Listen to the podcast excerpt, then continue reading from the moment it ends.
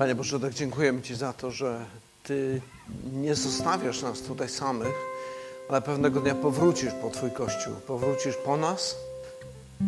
Kiedy zabierzesz nas, kiedy przemienisz tę ziemię, już na wieki będziemy z Tobą. I będzie to zupełnie inna ziemia. Ziemia, na której nie ma chorób, nie ma cierpienia, nie ma mozołu, nie ma łez, nie ma śmierci, w której Ty jesteś Panem od A do Z. Niech Tobie będzie chwała, Panie, we, we wszystkim i za wszystko przez Pana Jezusa. Amen. Tak, jak zapowiadał Maciej, przejdziemy teraz do tego, żeby przyglądać się e, pierwszemu Kościołowi. E, chcemy wracać do samych początków. Chcemy przyglądać się temu, jak Kościół wyglądał na początku, żeby zobaczyć, czego możemy nauczyć się, albo może nawet, e, czy czego nie zgubiliśmy po drodze na przestrzeni wieków. Jak to właściwie jest z nami. E, kiedy zaczynaliśmy, to sporo mówiliśmy o tym, że właściwie wszystko, co widzimy w dziejach apostolskich, mamy do czynienia z działaniem Ducha Świętego. Ducha Świętego, który w sposób nadzwyczajny prowadzi ten Kościół i Ducha Świętego, który powoduje rozwój tego Kościoła, zarówno liczebnie, jak i jakościowo. I dzisiejszy fragment, który będziemy e, rozważać, którym będziemy się przyglądać, e, mówi też o jednym z takich kroków w rozwoju duchowym Kościoła, kroków, który e, no może niekoniecznie nazwalibyśmy takim fajnym krokiem czy elementem rozwojowym, raczej tak to nazwałem w tytule tego kazania, mamy do czynienia z pierwszym poważnym kryzysem Kościoła wewnętrznym kryzysem Kościoła, Kościół musi jakoś obronić się, musi jakoś wyjść do przodu. Zwróćcie uwagę, że kiedy czytamy dzieje apostolskie od samego początku, szatan próbuje zniszczyć to Boże dzieło, zarówno atakując Kościół od zewnątrz, jak i atakując go od środka z jednej i z drugiej strony. Jak nie tutaj, to tutaj. Widzieliśmy już takie elementy, pierwsze prześladowania, które pojawiają się, pierwsze te zewnętrzne problemy. Teraz będziemy mieli do czynienia z takim wewnętrznym kryzysem i właściwie mamy do czynienia tutaj z sytuacją, o której Pan Jezus mówi: Ja zbuduję kościół mój i bramy piekielne go nie przemogą. I naprawdę widzimy rozwój i również w tej sytuacji Kościół wychodzi obronną ręką. Przeczytajmy sobie ten fragment y, Dzieje Apostolskie, szósty rozdział. Przeczytamy do wersetu siódmego i czytamy takie słowa. W owym czasie, gdy liczba uczniów wzrastała, wszczęło się szemranie helenistów przeciwko Żydom, że zaniedbywano ich wdowy przy codziennym usługiwaniu. Wtedy dwunastu, zwoławszy wszystkich uczniów, rzekło nie jest rzeczą słuszną, żebyśmy zaniedbali Słowo Boże, a usługiwali przy stołach. Upatrzcie tedy, bracia, spośród siebie siedmiu mężów cieszących się zaufaniem, pełnych Ducha Świętego i mądrości, a ustanowimy ich, aby zajęli się tą sprawą. My zaś pilnować będziemy modlitwy i służby słowa. I podobał się na wniosek całemu zgromadzeniu i wybrali Szczepana, męża pełnego wiary i Ducha Świętego, i Filipa, i Prochora, i Nikanora, i Tymona, i Parmena, i Mikołaja, prozelitę z Antiochii. Tych stawili przed apostołami, którzy pomodlili się i włożyli na nich ręce. A Słowo Boże rosło i poczet uczniów w Jerozolimie bardzo się pomnażał, także znaczna liczba kapłanów przyjmowała wiarę. Zobaczcie, od samego początku już mamy pierwszą informację, że zbór rośnie jak na drożdżach. E, nie wiem, czy pamiętacie, w pierwszym rozdziale mieliśmy chyba 3 tysiące, w czwartym rozdziale już było 5 tysięcy, ale to było samych mężczyzn. Więc jeżeli dołożymy do tego jeszcze kobiety i dzieci, no to zbór w, ty, w ciągu tych pierwszych kilku tygodni czy miesięcy może e, już ma prawdopodobnie około 20 tysięcy osób. Więc to jest coś naprawdę, naprawdę ogromnego. Coś, co więcej, powiedziałbym, że jest ogromnym wyzwaniem dla Kościoła. W jaki sposób poradzić sobie z taką sytuacją, w jaki sposób poradzić sobie, jak kierować, jak prowadzić ten zbór, kiedy on jest tak duży. E, I ta wielka ilość ludzi związana jest także z, z jeszcze jednym problemem, to znaczy z wewnętrznymi napięciami, które pojawiają się w tym zborze. I są to właściwie napięcia, które e, nie są napięciami takimi typowymi dla zboru chrześcijańskiego, ponieważ to są napięcia, które pochodzą z żydostwa jeszcze. Znaczy, to było związane z tym, że żydowscy były takie dwa środowiska, jak one tutaj zostają nazwane, heleniści i Żydzi. E, Żydzi to oczywiście pierwotni mieszkańcy, ci, którzy tam przez cały czas mieszkają, z pokolenia w pokolenie, tacy pierwotni Palestyńczycy, przepraszam, e, w, w, w tym okresie posługują się językiem aramejskim, a w sytuacji, kiedy są w świątyni albo w synagodze, posługują się hebrajskim. Hebrajski był takim świętym językiem używanym nie tyle na co dzień, co właśnie w tych sytuacjach takich związanych z ich religijnością. Natomiast heleniści to ludzie, którzy pochodzą e, z prowincji Izraela albo z zewnątrz, czy z diaspory, byśmy powiedzieli. Ludzie, którzy albo z pochodzenia są poganami, albo są Żydami, którzy żyją od dłuższego czasu już gdzieś tam daleko poza Izraelem. I to są ludzie, którzy zasadniczo używali języka greckiego jako swój taki no, język, którego się po prostu używa. Co więcej, nawet wtedy, kiedy spotykali się w synagogach, bo synagogi były rozsiane już na całym obszarze e, Cesarstwa Rzymskiego, wokół Morza Śródziemnego, e, to w tych synagogach właśnie ze względu na takich ludzi w pewnym momencie przetłumaczono e, zakon, czyli prawo mojżeszowe na język, przepraszam, na język grecki, co nazwane zostało Septuagintą. Tak zaczyna się rodzić Septuaginta. Później stopniowo dodawano kolejne księgi. E, jak czasami dzisiaj ludzie mówią, że za czasów Jezusa to Kościół używał Septuaginty, mając na myśli cały Stary Testament, no to raczej nie mają racji, bo wtedy jeszcze nie cały Stary Testament był przetłumaczony. Ono stopniowo przez kilka wieków były, były tłumaczone e, na język grecki. I teraz zobaczcie, mamy tak naprawdę dwa ludzi pochodzących z dwóch różnych środowisk kulturowych. Ludzi no, z takiego środowiska bardziej takiego stricte żydowskiego i bardziej środowiska schelenizowanego, posługującego się językiem greckim. I tutaj w tym naszym fragmencie główny problem dotyczył wdów. Wdów i zaniedbywania ich wtedy, kiedy e, no, pojawiła się potrzeba, pojawiły się osoby, które nie mają źródła utrzymania. Myślę, że to jest coś dla nas takiego dosyć trudnego do wyobrażenia sobie, ale możecie spróbować wyobrazić sobie taką sytuację, że jest jakaś rodzina, Noemi w Starym Testamencie jest takim przykładem, której mąż umiera, e, synowie umierają, właściwie zostaje sama i tak naprawdę ona sama jako starsza kobieta nie ma możliwości zadbać o swoje wszystkie potrzeby materialne i to jest poważnym problemem dla niej. Jest wyzwaniem, co z tym zrobić. I co ciekawe, już w Starym Testamencie ta sprawa wdów, nie tylko wdów, wdów, sierot i obcego przychodnia – i generalnie ludzi ubogich. Była sprawą, która była opisana przez prawo mojżeszowe, w jaki sposób należy postępować w tych sytuacjach. Przeczytam Wam kilka takich fragmentów, bo myślę, że to jest taki temat e, rzadko pojawiający się. Rzadko jest okazja, żeby porozmawiać o tym, więc przeczytam kilka fragmentów ze Starego Testamentu, ale też z Nowego, które o tym mówią. W drugiej księdze Mojżeszowej mamy taki zapis. E, przychodnia nie będziesz gnębił ani uciskał, bo sami byliście przychodniami w ziemi egipskiej. Nie będziesz uciskał żadnej wdowy ani sieroty. Gdyby się uciskał, a one wołać będą do mnie, na pewno wysłucham ich wołania i wybuchnę gniewem i pozabijam was mieczem i żony was zostaną wdowami, a dzieci wasze sierotami.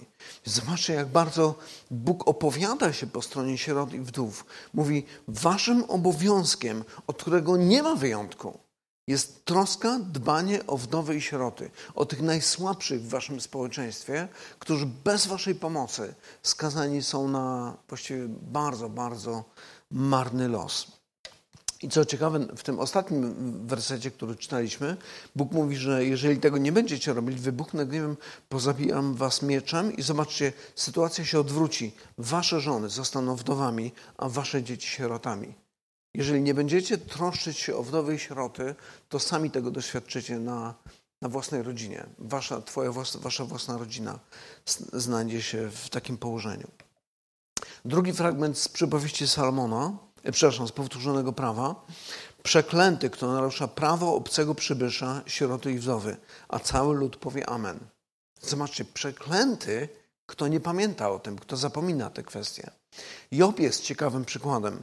Kiedy Job skarży się przed Bogiem na, na, swój los, mówi do niego w pewnym momencie takie słowa: Jeżeli odmówiłem prośbie ubogich, albo sprawiłem, że oczy wdowy zaszły łzami, jeżeli sam jadłem swoją kromkę i nie jadłem z niej, nie jadła z niej sierota, jeżeli widziałem kogoś ginącego z powodu braku odzieży i, braku, i biedaka bez okrycia, jeżeli kiedyś jeżeli kiedy podniosłem rękę przeciwko sierocie, to niech odpadnie moja łopatka od grzbietu, a moje ramię niech będzie wyrwane ze stawu.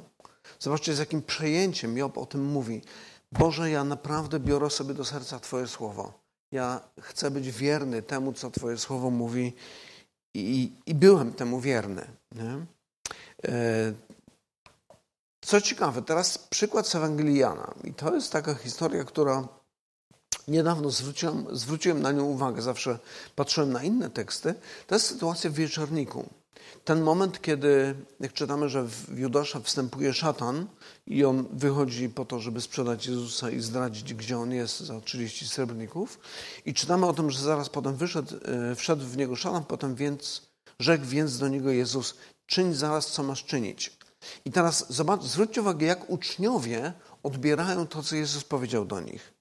A ponieważ Jezus, Judasz był skarbnikiem, mniemali niektórzy, że Jezus mu rzekł: Nakup nam czego trzeba na święto, lub żeby dał coś ubogim. Zobaczcie, ta grupa apostołów Jezusa, jego najbliższych uczniów, oni mieli swoje finanse. Tam były kobiety, które były dość majętne i wspierały je, żeby mieli za co żyć i prowadzić tą służbę, którą prowadzili.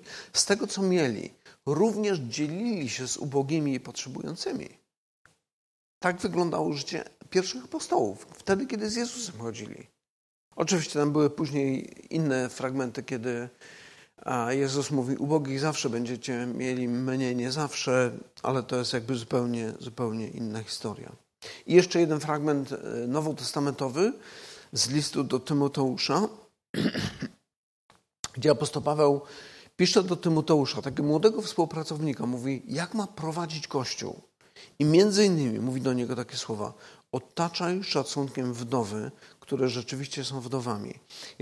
Jeżeli zaś któraś, która wdowa ma dzieci lub wnuki, to niech one najpierw nauczą się żyć zbożnie z własnym domem i oddawać rodzicom, co im się należy. To bowiem podoba się Bogu. Myślę, że podoba mu się zarówno to, kiedy e, wdowy i sieroty znajdują zaopatrzenie, jak i to, że ich własne dzieci troszczą się o, e, o swoich rodziców właściwie, czy tam swoje, swoje babcie, czy dziadkowie. Tak więc prawo starotestamentowe i praktyka nowotestamentowego Kościoła no była taka, że tak, to jest ważne. To jest częścią naszego powołania. To jest coś, co powinniśmy robić. Nie wolno wam, nam tego zaniedbywać. Ale z jakiegoś powodu tutaj właśnie w tej sytuacji pojawia się problem.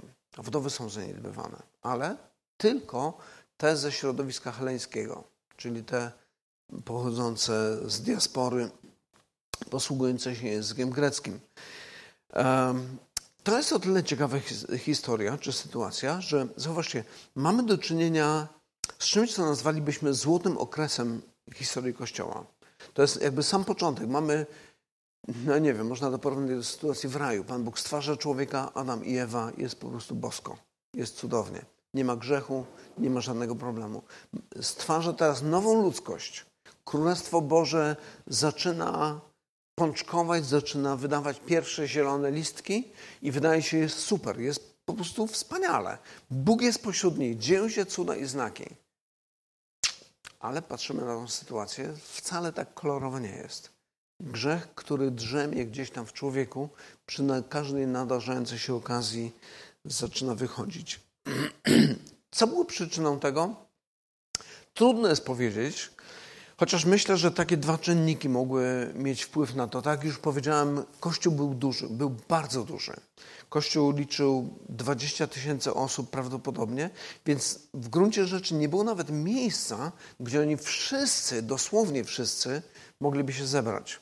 Myślę, że tak tutaj czytamy w tym naszym tekście, że apostołowie zebrali wszystkich na jednym miejscu to e, ma na myśli to, że starsi tych wspólnot, które zaczęły się tworzyć gdzieś po domach, że oni zebrali się jako reprezentanci wszystkich i w ten sposób e, zebrani byli wszyscy. Więc myślę, że jakby e, no, możliwości organizacyjne czy rozwój Kościoła przerósł ich dotychczasowy stan rozwoju, jakby nie byli przygotowani na to, więc to mógł być jakiś, jakiś problem. Potrzeby organizacyjne, napisałem sobie, przerosły ich pierwotny entuzjazm. Często tak jest, że na początku jest ogromny entuzjazm, a słuchajcie, super, świetnie, to się zrobi, a potem się okazuje, że no, trzeba ustalić to, trzeba ustalić to, trzeba zatroszczyć się o to, o tamto i tak dalej, i tak dalej. Z drugiej strony zwróćcie uwagę, że osoby, które zostały wybrane do rozwiązania tego problemu, to e, te osoby, które zostały tutaj wymienione, to są wszystko osoby, które mają greckie imiona. Szczepan, Filip, Prochor, Nikanor, e, Tymon, Parmen i Mikołaj to nie są hebrajskie imiona, tylko raczej greckie. Więc wygląda na to, jakby apostołowie dostrzegali, że ten problem ma również etniczne pochodzenie, jak, czy źródło. E, I dlatego należało go w ten sposób rozwiązać. Ta sytuacja z jednej strony jest, no jest powodem konfliktu. Powstaje konflikt w kościele, ale z drugiej strony trzeba powiedzieć coś takiego, że e, to jest okazja do rozwoju kościoła. W ten sposób kościół rozwija się. Kiedy pojawia się nagle wyzwanie, nagle uderzają głową w mur i mówią: O, o musimy coś zmienić, bo nie pójdziemy dalej. Coś coś należy tutaj zreorganizować, ponieważ pojawia się problem. To, co widzimy tutaj, widzimy, że tak jak wcześniej to środowisko żydowskie, nie wiemy, jak oni tam sobie radzili z tym, teraz w, w środowisku kościoła, w środowisku pierwszych uczniów, e, to środowisko już jest etnicznie zróżnicowane. To jest takie bardzo, bardzo delikatne, ale już powodujące konflikty. E, I to jest taka myśl, która jakoś tak mnie uderzyła, kiedy przyglądałem się tej historii, przyglądałem się temu fragmentowi i pomyślałem sobie o historii Kościoła. Chodzi mi o to, że zawsze wtedy, kiedy w historii Kościoła Kościół stawał się za bardzo jednorodny, za bardzo ludzie byli tacy sami, podobni do siebie, to wtedy pojawiało się niebezpieczeństwo, że nabierze charakteru plemiennego albo klanowego że stanie się takim zamkniętym klanem, takim plemieniem, które będzie twierdziło: Zobaczcie, my jesteśmy lepsi niż reszta świata. My jesteśmy lepsi od tych ludzi, którzy nas otaczają. I tym, co nas wyróżnia, to jest właśnie na przykład nasza etniczność. To, że my jesteśmy Żydami tak w tej sytuacji, albo to, że my jesteśmy helenistami. E, kiedy przyjrzymy się uważnie temu historycznemu podziałowi w żydostwie i w, i w pierwszym kościele, to Żydzi mieli o sobie, to te środowiska żydowskie, które też tutaj się pojawiają, oni mieli o sobie takie zdanie, to my jesteśmy tymi wiernymi, prawowiernymi Żydami, którzy trzymają się zakonu. Natomiast heleniści myśleli o Żydach, że to są ludzie z klapkami na oczach, którzy w ogóle nie widzą świata dookoła, e, zatrzymali się na jakimś etapie rozwoju i niczego nie rozumieją. Po prostu ograniczyli swój świat do tego przepisów prawa mojżeszowego i to wszystko. I teraz mamy, myślę, że podobną sytuację.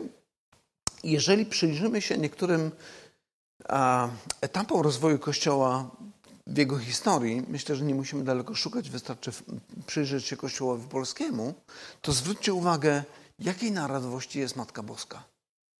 No przecież jest Polką. No jakżeby inaczej.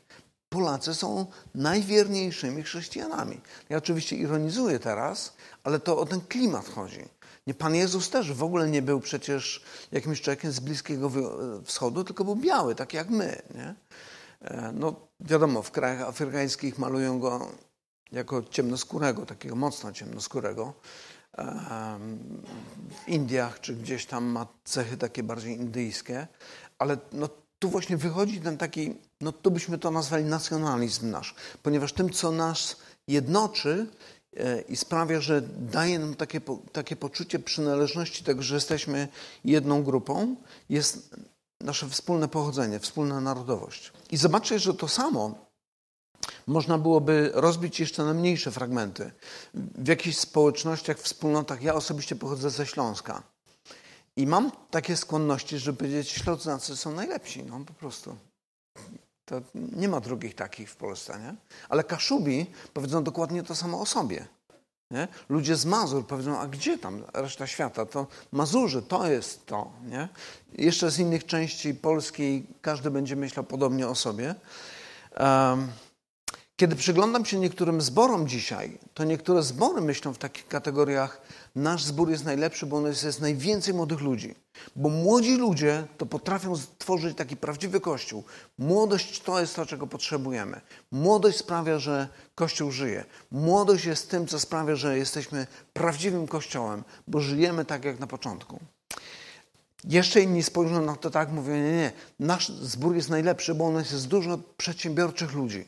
Takich ludzi, którzy stąpają mocno po ziemi, bardzo rozsądnie myślą, mądrze zarządzają swoimi finansami. E, może jeszcze do tego można byłoby dodać element polityczny, na przykład, że jesteśmy zwolennikami takiej albo innej partii.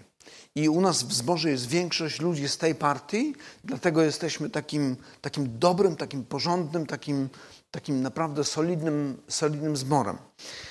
No oczywiście inny zbór powie, a my mamy większość ludzi z tej innej partii i dlatego my jesteśmy tym lepszym zborem. I tak dalej, i tak dalej. Można byłoby mnożyć takie przykłady. Um, I musimy zadać sobie pytanie, co jest elementem spajającym nasz zbór. I to mówię do nas, jak i do naszych kochanych internautów, jeżeli jesteś w jakiejś wspólnocie, zadaj sobie pytanie, co jest elementem spajającym Twój zbór? Czy jest nim Ewangelia i Chrystus? Prawda o tym, że jesteś skazanym na zagładę grzesznikiem, którego jedynym ratunkiem jest śmierć Bożego Syna?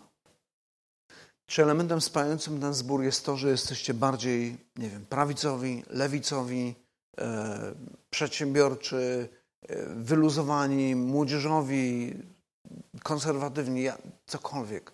Jeżeli cokolwiek innego niż Ewangelia jest elementem, który spaja ten zbór i daje takie poczucie, naprawdę wśród nas jest coś ważnego.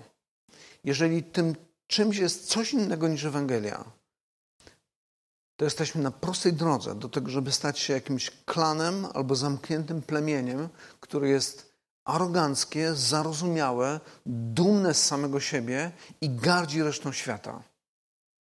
I tak się dzieje zawsze. Tak się dzieje zawsze. W momencie, kiedy pojawiają się te tendencje, to wtedy ci obcy, ci z zewnątrz w ogóle są niewarci tego, żeby rozmawiać z nimi. Pojawi się pogarda, a za pogardą może iść nawet wrogość, a za wrogością prawdziwa agresja. Ten sposób powstają takie poważne, poważne konflikty, które kończą się nawet śmiercią czy zabójstwami. Bardzo łatwo jest stać się ksenofobem, kimś, kto boi się tych obcych, tych innych. Jestem przekonany, że ci Żydzi, o których tutaj mamy, o tych chrześcijanach pochodzenia żydowskiego, myśleli sobie, my jesteśmy tą czystą rasą, bo my od zawsze przestrzegamy zakonu, a ci heleniści, oni wszystko psują bo oni nie znają zakonu, nie czytają go po hebrajsku, nie stosują się do wszystkich przepisów, a jeszcze na dodatek wciągnęli do swojego rozwoju, do swojej kultury, do swojego życia religijnego jakieś kulturowe zwyczaje z pogańskich narodów. Dlatego my, jako Żydzi, jesteśmy od nich dużo lepsi. To napięcie, które było, myślę, że trochę przypomina nam to napięcie, które widzimy między Żydami i Samarytanami. Pamiętacie historię o miłosiernym Samarytaninie? Jezus właśnie do tego się odnosi. I o dziwo ku zdumieniu wszystkich daje przykład Samarytanina, tego znienawidzonego przez Żydów, jako tego człowieka, który jest miłosierny nawet wobec Żydów. Chociaż nie musi, ponieważ Żydzi przez cały czas okazują mu pogardę. I o ile oczywiście tam z Żydami i Samarytanami różnica polega na tym, że oni byli mieszancami przez małżeństwa, no to tutaj ci schelenizowani Żydzi byli mieszańcami przez zmieszanie kultury tej żydowskiej z pogańską. To jest, myślę, że szalenie istotna kwestia.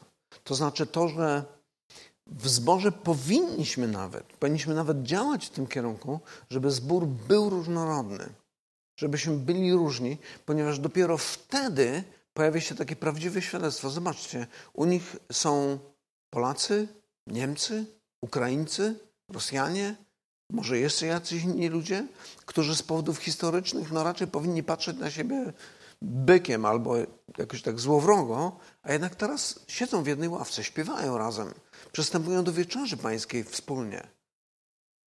Czczą tego samego Boga. Jak to jest możliwe? Co się stało? No właśnie Ewangelia. Wtedy wychodzi piękna Ewangelii. Mówiliśmy e, kiedyś o Antiochii.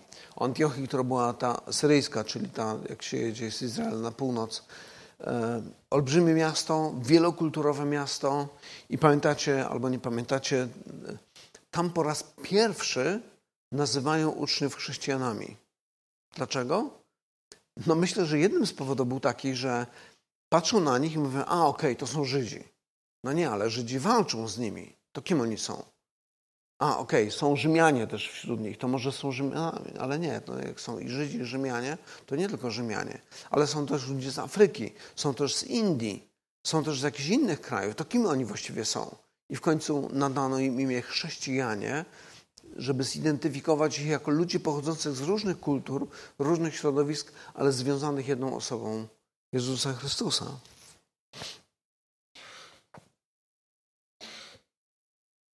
Praktyczna uwaga, albo takie napomnienie może dla nas wszystkich.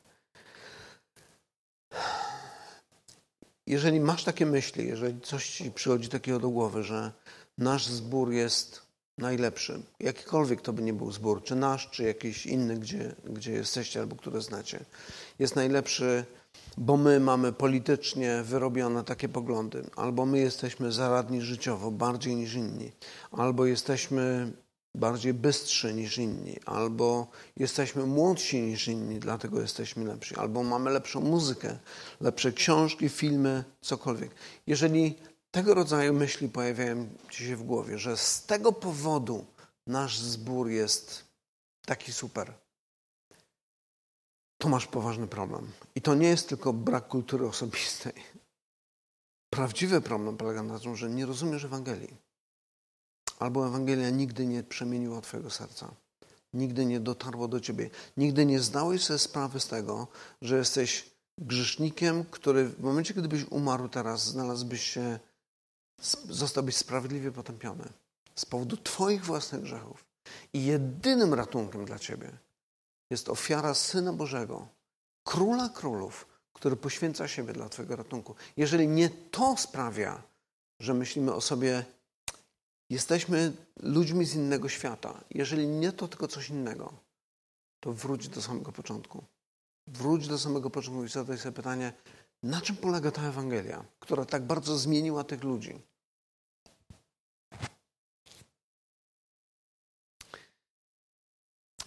Co ciekawe, ten sposób myślenia, zauważcie, on się pojawia już na samym początku Kościoła. Jakby ta pokusa myślenia w taki sposób, że coś innego nas identyfikuje niż Ewangelia, pojawia się już w pierwszym Kościele. W pierwszym miesiącu życia Kościoła już mamy z tym problem. I powiedziałbym tak, że przypomina mi ta sytuacja trochę małżeństwo. Małżeństwo, w którym są ludzie z dwóch różnych kultur, nagle są po prostu oczarowani, zakochani i mogą całe życie spędzać na patrzeniu sobie w oczy i wydaje się, że to już tak będzie zawsze, nie? Ale potem przychodzi życie. Życie, szczególnie jak dzieci się pojawiają, obowiązki, wyzwania, problemy itd. Tak I tak. I okazuje się, że patrzenie sobie w oczy nie wystarczy i mamy sporo powodów, żeby się pokłócić ze sobą, nawet może rozstać, albo wykorzystamy tę sytuację do tego, żeby czegoś się nauczyć. Zwróćcie uwagę, co mówi Salomon. Żelazo ostrzy się żelazem, a charakter człowieka wygładza człowiek. Nie internet, nie, nie wiem, jakieś tam narzędzia pracy. Człowiek. Ponieważ jako ludzie nie jesteśmy częścią tego świata materialnego, z którym można zrobić cokolwiek, byle mieć tylko narzędzia odpowiednie. Człowiek jest istotą niezależną od tego świata, jest osobą. W momencie, kiedy dwie niezależne osoby spotykają się ze sobą, wychowane w różnych warunkach, to w sposób naturalny będą miały różne wyobrażenia na temat życia, na temat świata, na temat wszystkiego. I teraz mogą albo się zniechęcić, rozczarować i rozstać, albo zadać pytanie, Boże, czego chcesz mi nauczyć? Co przegapiłem po drodze? Co widzi mój współmałżonek, moja współmałżonka? Czego mogę nauczyć się od niej? Czego mogę nauczyć się w ogóle z tej sytuacji? Powiedziałbym tak, że jak coś rośnie, to boli. Pamiętam na e, treningach różnych tam trenerów czasami słyszałem, jak któreś dzieciaki skarżyły się, że coś tam go boli, to mówi, to dobrze. Jak boli, to znaczy, że rośnie. Tak, wszystko w porządku. Nie? E, rozwój wymaga zmian, a zmiany są niewygodne. Są bolesne w pewnym sensie, można powiedzieć. I można powiedzieć tak, gdyby Kościół zatrzymał się na środowisku stricte żydowskim, nie byłoby tego problemu, zobaczcie. W ogóle ten rozdział można byłoby zlikwidować. Nie było problemu. Pytanie tylko, czy to nadal byłby Kościół, który jest tak, jak Pan Bóg zapowiadał, że w Tobie błogosławione będą wszystkie narody. Nie. Wtedy zatrzymałby się, uznał, że jest najlepszym, uznał, uznałby, że jest pępkiem tego świata i niczego nie należy zmieniać. Nie? I wtedy byłby prawdziwy problem. Ewangelia w ich wydaniu nie byłaby już Ewangelią. Ale jeżeli spotykamy się wokół Ewangelii, wokół Chrystusa, to to nas chroni przed tym, żeby nie stać się takimi aroganckimi, zadufanymi w sobie ksenofobami, którzy chcą wszystko zachować dla siebie. Um, kiedy patrzymy na, na to, co dzieje się, zauważmy, że Łukasz, jak opisuje to, to zwraca uwagę na to, że w ten sposób Kościół rośnie. Nie pamiętam, czy ja dobrze tutaj to zaznaczyłem. Tak.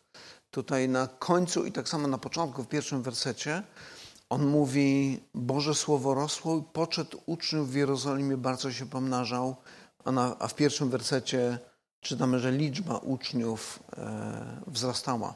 Znaczy, chcę przez to podkreślić taką prostą zasadę, że Kościół to nie organizacja.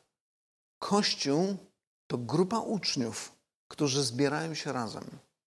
I to jest ciekawa, ciekawa myśl. No oczywiście ja spłycam czy upraszczam, ale chcę zwrócić uwagę tylko na jedną rzecz. E, dzisiaj no, używa się głównie słowa chrześcijanin. Wyobraź sobie sytuację, że jeszcze słowa chrześcijanin w ogóle nie ma.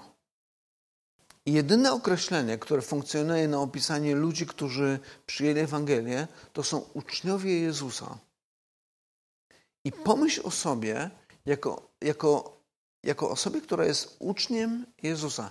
Uczniem Jezusa. Co to zmienia w naszym sposobie myślenia na temat tego, co to znaczy być chrześcijaninem? No myślę, że sporo.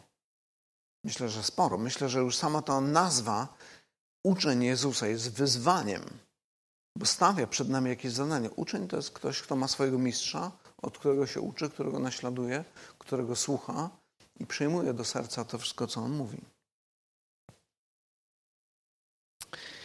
Um. Ok, pojawia się problem, potrzebne jest rozwiązanie. I tutaj to rozwiązanie pojawia się w tych wersetach 2 e, do 4. E, apostołowie mówią tak, wtedy dwunastu, czy Łukasz relacjonuje, mówi tak, wtedy dwunastu, zwoławszy wszystkich uczniów, rzekło, nie jest rzeczą słuszną, żebyśmy zaniedbali Słowo Boże, a usługiwali przy stołach. Upatrzcie tedy, bracia, spośród siebie siedmiu mężów, cieszących się zaufaniem, pełnych Ducha Świętego i mądrości, a ustanowimy ich, aby zajęli się tą sprawą. My zaś pilnować będziemy modlitwy i służby Słowa. To, co jest ciekawe, znaczy to, co jakby wybija się tutaj w tym fragmencie, to to, że apostołowie świetnie zdają sobie sprawę, jaka jest misja Kościoła, jakie jest zadanie Kościoła. Zadaniem Kościoła jest ogłaszanie prawdy o tym, co się wydarzyło, zwiastowanie słowa, no i też modlitwa, o której tutaj mówi. I myślę, że zacytuję ten fragment z listu Pawła, Pawła, który staje się apostołem trochę później, ale on podobnie patrzy na Kościół i kiedy znowu pisze do tego młodego współpracownika Tymoteusza, jak Kościół powinien funkcjonować, i opisuje mu za pomocą jakiejś przenośni ten kościół. Mówi tak, gdyby przyjście moje się odwlokło, Tymoteusz był wtedy w Efezie i Paweł pisze do niego list, jak ma prowadzić kościół. Mówi, gdyby przyjście moje się odwlekło, to masz wiedzieć, jak należy postępować w domu Bożym, który jest kościołem Boga żywego, filarem i podwaliną prawdy. Zwróć uwagę, jak on nazywa Kościół. Kościół jest filarem i podwaliną prawdy. E, przy czym myślę, że kiedy dalej czytamy ten list, Paweł nie ogranicza się do tego, że Kościół powinien być czysty doktrynalnie i głosić jedną naukę, która będzie zgodna z całą doktryną. Kiedy czytamy cały ten list, to widzimy, że zaraz w następnych rozdziałach on opisuje Tymoteuszowi, jak ma traktować starszych mężczyzn, starsze kobiety, młodszych mężczyzn, młodsze kobiety, jak, co ma robić z wdowami, jak je traktować, jak traktować starszych zboru, jak traktować niewolników i ich panów, jak mają się zachować jeszcze dzieci. Zobaczcie, on opisuje jakby cały obraz, powiedzielibyśmy, domostwa, którego życie jest obrazem tego, co Bóg chce pokazać. Jest, całe to życie Kościoła jest filarem i podwaliną prawdy. Ludzie, kiedy słyszą, co Kościół mówi i widzą, jak oni żyją, mówią, a okej, okay, to o to wam chodzi. Jakby nie słyszą samej teorii, ale widzą życie tych ludzi i kiedy patrzymy, widzieliśmy w poprzednich rozdziałach, kiedy ludzie patrzyli na ich życie mówili, to jest inny świat. To jest inny świat. I to jest coś, co myślę, że trzeba wziąć sobie do, do, e, do, serca. Paweł, kiedy kończy ten opis, e, pisząc Tymoteuszowi, jak powinien prowadzić Kościół, mówi do niego tak: Jeżeli ktoś inaczej naucza, i nie trzyma się zbawiennych słów Pana naszego Jezusa Chrystusa. To są słowa, które wypowiada zaraz po tym, kiedy przedstawia mu, jak na Kościół powinien funkcjonować. Oraz nauki zgodnej z prawdziwą pobożnością. Czwarty werset. Ten jest zarozumiały, nic nie umie, lecz choruje na wszczynanie sporów, wspieranie się o słowa, z czego rodzą się zawiści, zawiść, swary, bluźnierstwa, złośliwe podejrzenia, ciągłe spory ludzi spaczonych na umyśle i wyzutych z prawdy, którzy, którzy sądzą, że z pobożności można ciągnąć zyski. Paweł mówi, jakby ludzie, którzy odrzucają to wszystko, co mówię i chcą sprowadzić chrześcijaństwo do nauki albo do poprawnej doktryny, to są ludzie, którzy e, chorują na wszczynanie sporów, wspieranie się o słowa, a z tego rodzą się tylko zawiść, zawiść swary, bluźnierstwa, złośliwe podejrzenia i ciągle spory, ludzi spaczonych na umyśle. Czyli jakby życie Kościoła to nie jest tylko doktryna, to jest całe życie Kościoła. I ono jest filarem i podwaliną prawdy. I apostoł Paweł mówi, naszym zadaniem jest zwiastowanie słowa. Tak jak później pisze w 20 rozdziale, to później dojdziemy do tego momentu, kiedy zwraca się do starszych zborów w Efezie, mówi, nie uchylałem się od nauczania was wszystkiego, co mi zostało przekazane zarówno indywidualnie, jak i po domach, jak i publicznie. On, całe to nauczanie zmierzało w tym kierunku: bądźcie ozdobą Ewangelii we wszystkim, w waszych wzajemnych relacjach, w waszym stosunku do niewierzących, również w waszym stosunku do wdów, tak jak widzimy w tej sytuacji. Przypomina mi cała ta sytuacja, e, ten okres, kiedy budowana była świątynia w Starym Testamencie. Pamiętacie może te opisy Ocholiab i Besalel? Tak? Tam było tych dwóch takich mistrzów od e, tego ostatecznego wykańczania wszystkiego, co w świątyni należało zrobić. Tam jest powiedziane, że Bóg natchnął ich swoim duchem, obdarzył ich duchem mądrości, żeby wiedzieli wszystko, jak należy zrobić. I myślę sobie, że to jest niesamowite, że jakby Boże Słowo pokazuje nam, że nie tylko Mojżesz, który naucza, jest ważny, ale do budowania domu Bożego są potrzebni tacy ludzie. Zwróćcie uwagę, jak, jak oni są tutaj opisani, jeżeli tam widzicie. Tych siedmiu to mają być ludzie godni zaufania, pełnych Ducha Świętego i mądrości. Trochę tak jak wtedy, kiedy budowana, budowana była świątynia. To mają być tacy ludzie, których Bóg będzie prowadził w tej służbie, i ostatnia myśl. Tutaj kilka razy pojawia się słowo diakonia. Aha, tutaj mieliśmy właśnie te, te cechy. E, trzy razy pojawia się słowo, e, którego używamy dzisiaj na określenie diakonii, czyli służby w kościele. To w ogóle jest duży temat, może kiedyś trochę więcej o tym e, sobie powiemy, ale chciałbym tylko powiedzieć coś takiego, że Słowo diakonia to było dość proste i często używane słowo, które oznaczało wszelkiego rodzaju służbę. Począwszy od, pamiętacie historię, kiedy Jezus idzie do domu Marty i Marii i Łazarza i Marta krząta się i usługuje przy stole. Ciągle coś przynosi, coś zabiera, coś sprząta. To to była diakonia. Ona służy, ona jest diakonicą, oczywiście nieformalnie, jakby wykonuje swoją służbę. Również e, dar apostolstwa jest nazwany nawet tutaj w naszym tekście służbą słowa. Również aniołowie wykonują pewną diakonię, pewną służbę na rzecz ludzi, e, na ludzi wierzących, ale również życie Jezusa jest też diakonią. E, w Ewangelii Marka jest takie zdanie, tu chyba mamy ten fragment, jest powiedziane tak, albowiem Syn Człowieczy nie przyszedł, aby Mu służono, lecz aby służyć. I tam też jest słowo diakonia użyta. On przyszedł jako sługa. Co ciekawe, w łacinie słowo, odpowiednikiem słowa diakon, czyli sługa, jest, znacie to słowo, minister. No, z tym byciem sługą jako minister to tak różnie bywa, ale to zostawmy, nie będziemy tym już zajmowali. To, na co chciałem zwrócić uwagę, to, że zarówno służba słowa, jak i to usługiwanie przy stołach jest nazywane diakonią. To jest usługiwanie, to jest służenie innym tym, co samemu się otrzymało, po to, żeby inni mogli być ubłogosławieni tym, co uzyskaliśmy od Boga. I to, co myślę, że jest ważne, to to, kiedy patrzymy na ten fragment, to apostołowie mówią, słuchajcie, ważne jest jedno i drugie. Kościół nie może zaniedbywać ani zwiastowania słowa, ani diakonii ani e, głoszenia tego, co Bóg nam powierzył, Ewangelii, ani troski o ubogich, potrzebujących sieroty i wdowy. Jedno i drugie jest naszym powołaniem. To jest coś, co jest przedmiotem naszej służby, naszego powołania. Jedno zdanie, tylko takie podsumowujące, jeszcze powiem, podam, podam jeden przykład. E, w dziejach apostolskich, to, notabene to jest jedyny fragment, gdzie mamy słowa, dosłownie cytowane słowa Jezusa, ale nie w Ewangeliach. E, apostoł Paweł tutaj cytuje słowa Jezusa, przywołuje tam, to jest właśnie ta rozmowa ze starszymi zborów w Efezie, mówi, pokazałem wam w ten sposób, e, że tak pracując należy wspierać słabych i pamiętać na słowa Pana Jezusa, który sam powiedział, bardziej błogosławioną rzeczą jest dawać, aniżeli brać. Bardziej błogosławioną rzeczą jest dawać, aniżeli brać. To jest jedyny cytat spoza Ewangelii, który no, jest jednak w Bożym Słowie. I teraz ostatnia kwestia. E, jak to zrobić? Chodzi mi o to, że służenie innym jest wbrew naszej naturze.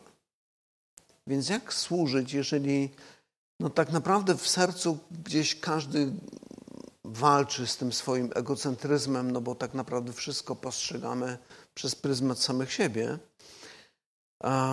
I odpowiedź myślę, że jest tylko jedna. Odpowiedź jest taka, że możemy to zrobić, możemy być diakonami siebie nawzajem tylko wtedy, kiedy zobaczymy, jak bardzo nam usłużono, kiedy sami doświadczymy tej służby, która została wykonana dla nas. I kiedy patrzymy na życie Jezusa, to myślę, że w taki symboliczny sposób widać to najlepiej w wieczorniku, kiedy Jezus pod koniec tej kolacji przepasuje się i zaczyna myć nogi uczniom ale to jest tylko symbolem tego, co wydarzy się już niedługo później, parę godzin potem, kiedy On oddaje swoje życie w ofierze za nasz grzech. I kiedy, kiedy odkrywamy to, co tak naprawdę Bóg dla nas zrobił, co tak naprawdę Jezus zrobił, jesteśmy wewnętrznie przemienieni. Um, Być może kojarzycie taką książkę, albo raczej film Most na rzece Kwaj. To jest film, który no już dosyć stary, z lat 50. On został napisany w oparciu o opowieść. To zwykła powieść, tam tylko są elementy historyczne. Rzeczywiście jest taka rzeka, rzeka Kwaj. Rzeczywiście był budowany przez jeńców wojennych Brytyjczyków e, most na tej rzece, ale cała ta fabuła jest raczej wymyślona. Natomiast e, w 70. latach pojawiła się książka Cud nad rzeką Kwaj. I to była książka napisana przez człowieka, który przeżył ten obóz. I w tym obozie wydarzyło się coś, co myślę, że będzie dobrą ilustracją i podsumowaniem tego, e, czym chciałbym zakończyć. To znaczy, chodzi o to, że ci ludzie mieli za zadanie zbudowanie mostu, który miał tam dostawy dla wojsk japońskich być y, no, przerzucane z jednego miejsca na drugie. I, I ten człowiek, który opisuje tę historię, mówi, że to, co wydarzyło to, co działo się wśród tych jeńców, było czymś niesamowitym, czymś niezwykłym. To znaczy, i, i też ta książka jest, jest inna pod, z tego powodu od innych książek, które opisują niewolę e, w obozach jenieckich, w, e, no, w japońskich obozach niemieckich, jenieckich, e, ponieważ mówi, że to, czego doświadczył, to doświadczył ludzi, którzy pomagali sobie nawzajem, szczególnie w sytuacji, kiedy ktoś był w gorszym zdrowotnej kondycji, czy fizycznej, czy psychicznej. Ci ludzie szukali sposobu i znajdowali nawet, jak organizować nabożeństwo na świeżym powietrzu. Udało im się nawet e, zorganizować coś w rodzaju biblioteki, zdobyli jakieś książki i mówi, że e, egzemplarzem który był najbardziej poszukiwanym. Mieli tam chyba trzy egzemplarze, tylko to, by, to była Biblia. Ale to wszystko impulsem do tego, mówię impulsem do tego było pewne wydarzenie, kiedy po całym dniu pracy e, zarządzono zbiórkę, policzono sprzęt, e, wydane narzędzia i okazało się, że, okazało się, że brakuje jednej łopaty. I komendant, który prowadził tą zbiórkę, po prostu wpadł we wściekłość. Był, krzyczał jak oszalały, opisuje ten, ten człowiek, i powiedział, że jeżeli w tej chwili nie zgłosi się człowiek, który ukradł albo schował tą łopatę, to zabije wszystkich, wszystkich, którzy tam, tam byli. E, I, I, naprawdę jego wściekłość była tak wielka, że wszyscy byli przekonani, że on naprawdę to zrobi. I jedna osoba zgłosiła się, wyszła, na, e, wyszła do przodu. Ten komendant w takim szale i amoku e, swoim karabinem kolbą zaczął uderzać tego żołnierza, e, no, aż zatłukł go na śmierć. Wszyscy się rozeszli, kazano jeszcze raz przeliczyć cały sprzęt i okazało się, że po prostu się pomylono na przeliczeniu, że cały sprzęt był, tylko był jakiś błąd w liczeniu. Okazało się, że ten człowiek, którego imienia nawet on nie wspomina w tej książce, e, ten człowiek zgłosił się na ochotnika, wiedząc, że zostanie zabity. Ale wiedział, że jeżeli nikt tego nie zrobi, cały oddział zginie, wszyscy umrą. I to było coś, co zmieniło kompletnie atmosferę w całym obozie. Ludzie zaczęli e, rzeczywiście myśleć o sobie nawzajem jako braciach zaczęli troszczyć się o siebie nawzajem, zaczęli pomagać sobie. Właśnie dlatego, że jakiś anonimowy żołnierz oddał za nich życie, wiedząc, że jeżeli tego nie zrobi, to wszyscy zginą. I kiedy myślę o tej historii, to przypominają mi się słowa Jezusa, który mówi: Nie ma większej miłości nad to, gdy ktoś życie swoje oddaje za przyjaciół swoich. I kiedy, kiedy myślę o Jezusie, to myślę o nim jako kimś, kto właśnie usłużył swoim życiem, oddając swoje życie, żebyśmy my zostali ocaleni, żebyśmy mogli przeżyć. I kiedy, kiedy dociera to do nas, kiedy dociera do nas ta prawda o tym, co tak naprawdę wydarzyło się na Golgocie, kiedy on został zatłuczony na śmierć, kiedy dociera do mnie to, że to stało się z mojego powodu, to to jest coś, co tak głęboko dotyka serca, że myślę sobie, ja chcę być podobny do Niego. Do tego, który oddał za mnie swoje życie.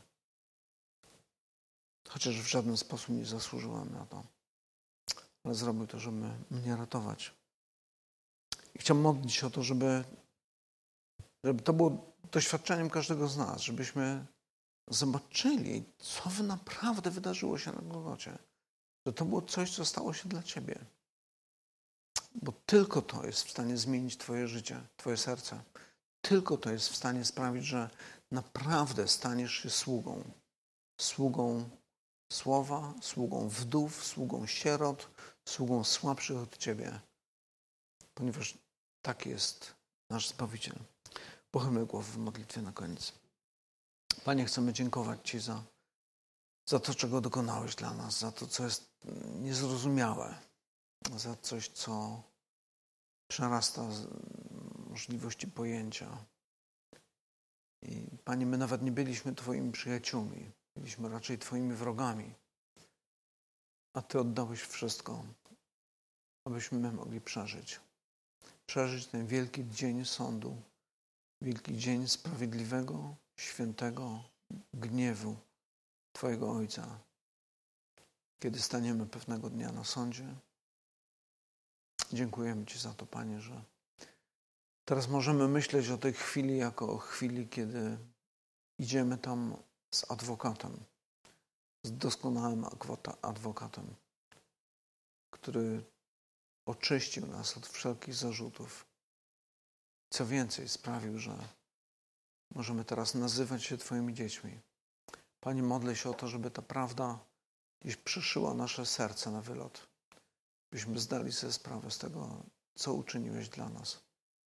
Abyśmy stali się podobni do Ciebie w naszym życiu, w naszej służbie, w naszym poświęceniu, szukając w tym wszystkim Twojej chwały, a nie własnej. Prosimy o to, Panie, w imieniu Jezusa. Amen.